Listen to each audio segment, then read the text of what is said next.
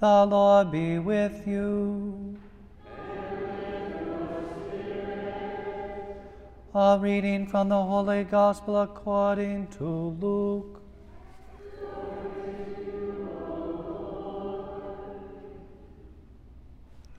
When the days were completed for their purification, according to the law of Moses, they took him up to Jerusalem to present him to the Lord, just as is written in the law of the Lord. Every male that opens the womb shall be consecrated to the Lord, and to offer the sacrifice of a pair of turtle doves or two young pigeons, in accordance with the dictate of the law of the Lord. Now there was a man in Jerusalem whose name was Simeon. This man was righteous and devout, awaiting the consolation of Israel, and the Holy Spirit was upon him. It had been revealed to him by the Holy Spirit that he should not see death before he had seen Christ, the, the Christ of the Lord he came in the Spirit into the temple. And when the parents brought in the child Jesus to perform the custom of the law in regard to him, he took him into his arms and blessed God, saying, Now, Master, you may let your servant go in peace, and according to your word. For my eyes have seen your salvation, which you prepared in the sight of all the peoples, a light for revelation to the Gentiles, and the glory of your people Israel. The child's father and mother were amazed at what was said about him. And Simeon blessed them and said to Mary, his mother, Behold, this child is destined for the fall and rise of many in Israel, and to be a sign that will be contradicted, and you yourself a sword will pierce, so that the thoughts of many hearts may be revealed. There was also a prophetess, Anna, the daughter of Phanuel, of the tribe of Asher. She was advanced in years, having lived seven years with her husband after her marriage, and then as a widow until she was eighty four she never left the temple, but worshiped night and day with fasting and prayer. And coming forward at that very time, she gave thanks to God and spoke about the child to all who were awaiting the redemption of Jerusalem. When they had fulfilled all the prescriptions of the law of the Lord, they returned to Galilee, to their own town of Nazareth. The child grew and became strong, filled with wisdom, and the favor of God was upon him. The Gospel of the Lord. Praise to you, Lord Jesus Christ.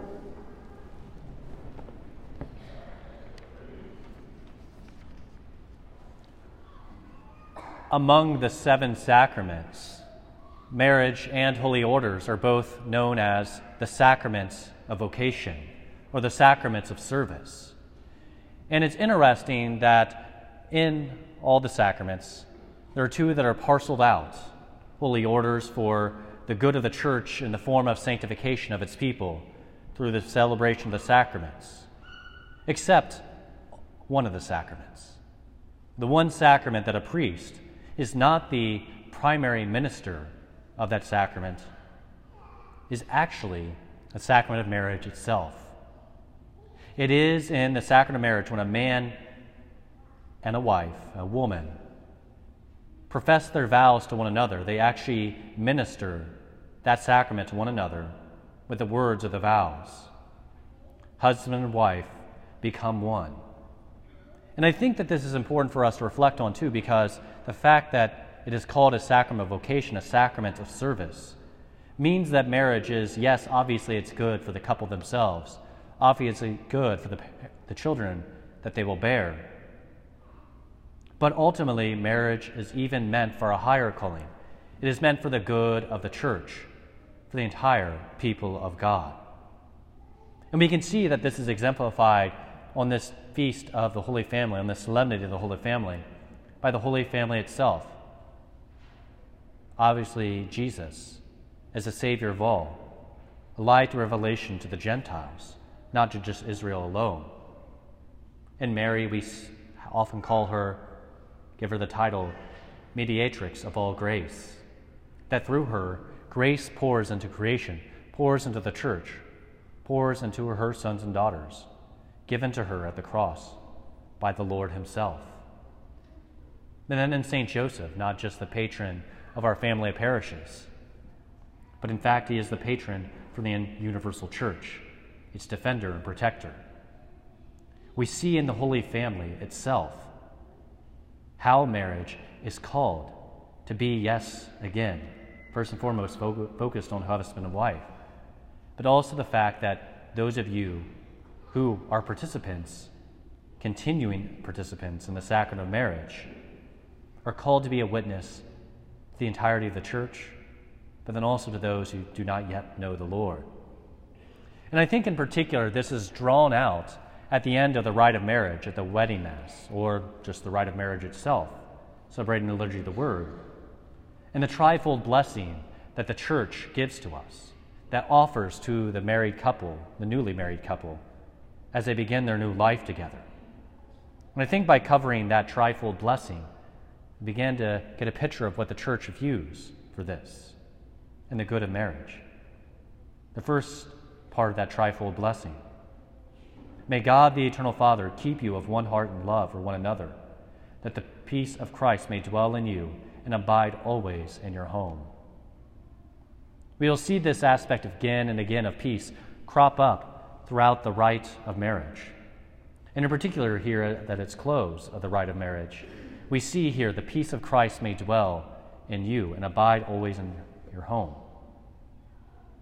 That husband and wife are called to be at peace with one another. Now, that may seem pretty obvious. But the clear call here is that husband and wife are meant to be, as it says earlier in that blessing, of one heart and love. One heart, one flesh, one unit. Husband and wife, man and woman, were made for each other. Here we see their great call that Lord calls you as husband and wives, as men and women, back into that original unity the desire between Adam and Eve that was broken by the lie of the evil one. It's the emphasis on the unity of a couple working together to bring forth children, yes, but to even bring forth that peace. Because I think that peace is something that I have encountered many times in my priesthood. There are homes that you walk into, and as you walk in, there's this sort of overwhelming sense of serenity and peace. That this home is a home where two hearts are working together along with their children. And abide always in your home, and that's that part, right? That your homes should be a place of peace for you, for your children, but also for those visitors those who come into your home, even the lowly priest like myself. We see in this the great good of marriage that is meant to go outside of itself. In the second part of that trifold blessing, may you be blessed in your children and have solace in your friends and enjoy true peace with everyone. May you be blessed in your children. Here again, again, and again throughout the rite of marriage, the church emphasizes that primary end of marriage is the rearing of children, is the bringing forth of children, not just in natural generation, but also in supernatural generation, in the sacrament of baptism, but then also in the continuing education of your children in the faith, of which you are the primary educator. I'm support staff, as are those around you. You see, in this particular blessing here, and even if a couple is unable to have children naturally through adoption, but then even in many ways through spiritual children, they become ultimately bearers, those formators of the future generation of church. Because as I often have to remind people, as a priest, I didn't just pop out of a hole in the ground. I came from a family. I came from the love of my mother and father. And ultimately, in order for any of the vocations to be lived out, those families need to bring forth children and raise them in the faith. Priests come from good families. Good marriages come from good families. The church regenerates herself through the sacrament of marriage that, each, that all of that those of you who are married participate in. Have solace in your friends It's important that whether you're friends with people individually, as a couple, that you find solace in them, that they truly be there to build you up,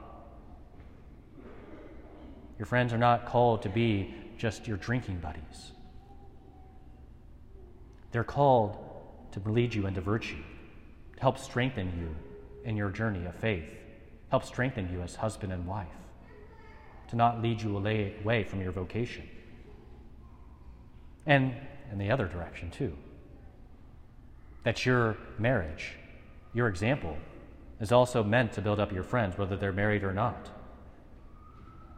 And ultimately, then, too, to enjoy true peace with everyone. That again, the peace of your homes is brought ultimately into the public sphere.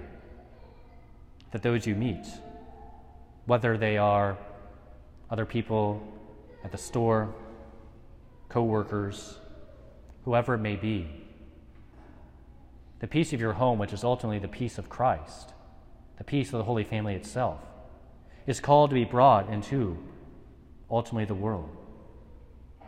So here again, we see how the church is directing marriage beyond just merely itself.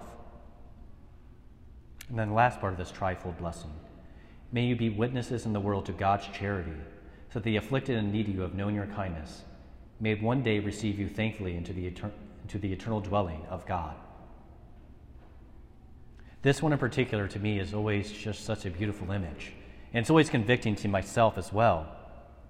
Because it draws upon Matthew 25. What you did for the least of my brethren, you did it for me. Yes, for the material poor. The people that you and your spouse show love to, that, they show ter- that you show charity to, that you care for.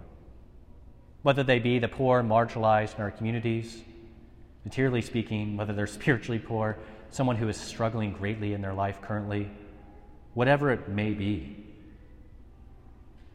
But ultimately, what I love about this image is that those are the people that will welcome us into eternal dwellings. It's a beautiful image. The poor that you cared for, the needy that you cared for, are the ones who welcomed us into heaven.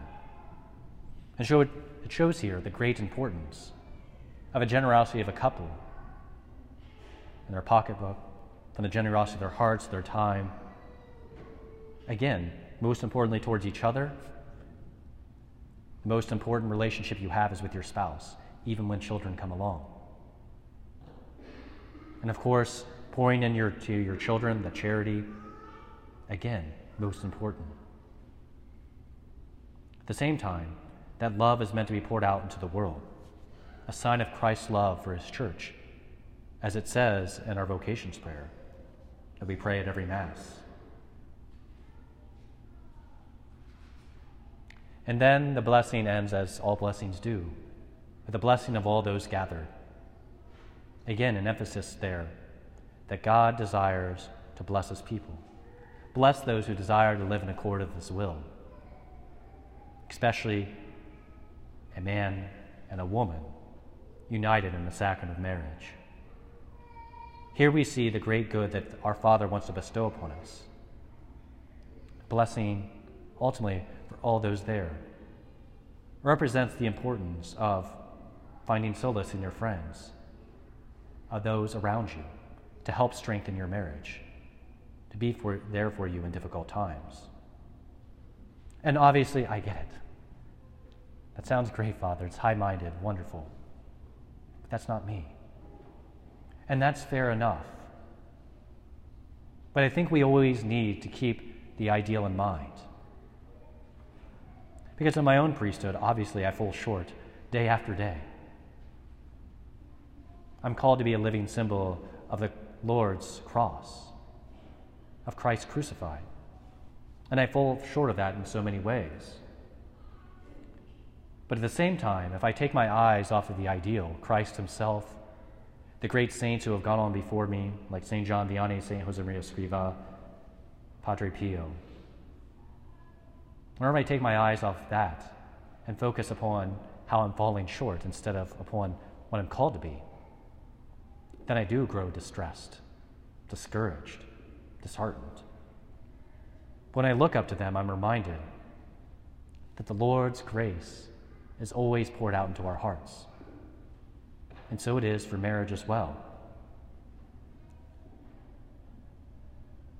You may fall short of that in many ways, and I'm sure all of you have, because we're all sinners. But at the same time, we need to look to the ideal of the Holy Family, to look to their ideal in your homes. Not to discourage yourself, but instead because by focusing on the ideal, you see that through the sacrament of marriage, the fact that Christ raised it to a sacrament means that he is not stingy with his grace to those of you who are married, but instead he desires to pour it out into your lives. The grace of matrimony continues to be renewed within your marriage. He desires for you to have an abundance of it. And so it is possible to live it out. And instead of focusing on the fact that I failed 15 seconds ago, a week ago, a year ago, instead focus on the ideal that His grace is made available to you as a husband, as a wife, as a man and a woman, so that ultimately you might live out the virtues of the home life of the Holy Family. Living in one heart of love, becoming a symbol of peace in your community, rearing children for God's kingdom, to become the future generation of saints, and ultimately caring for the needy among you. The Feast of the Holy Family is a reminder of what G.K. Chesterton said. The most extraordinary thing in the world is a love between an ordinary man and an ordinary woman in the sacrament of marriage. Live that out simply, humbly, but also with great courage and fervor. And the Lord will do great things, not just for you, your marriage, for your family, your children, but indeed will do great things for our church and all the people of God.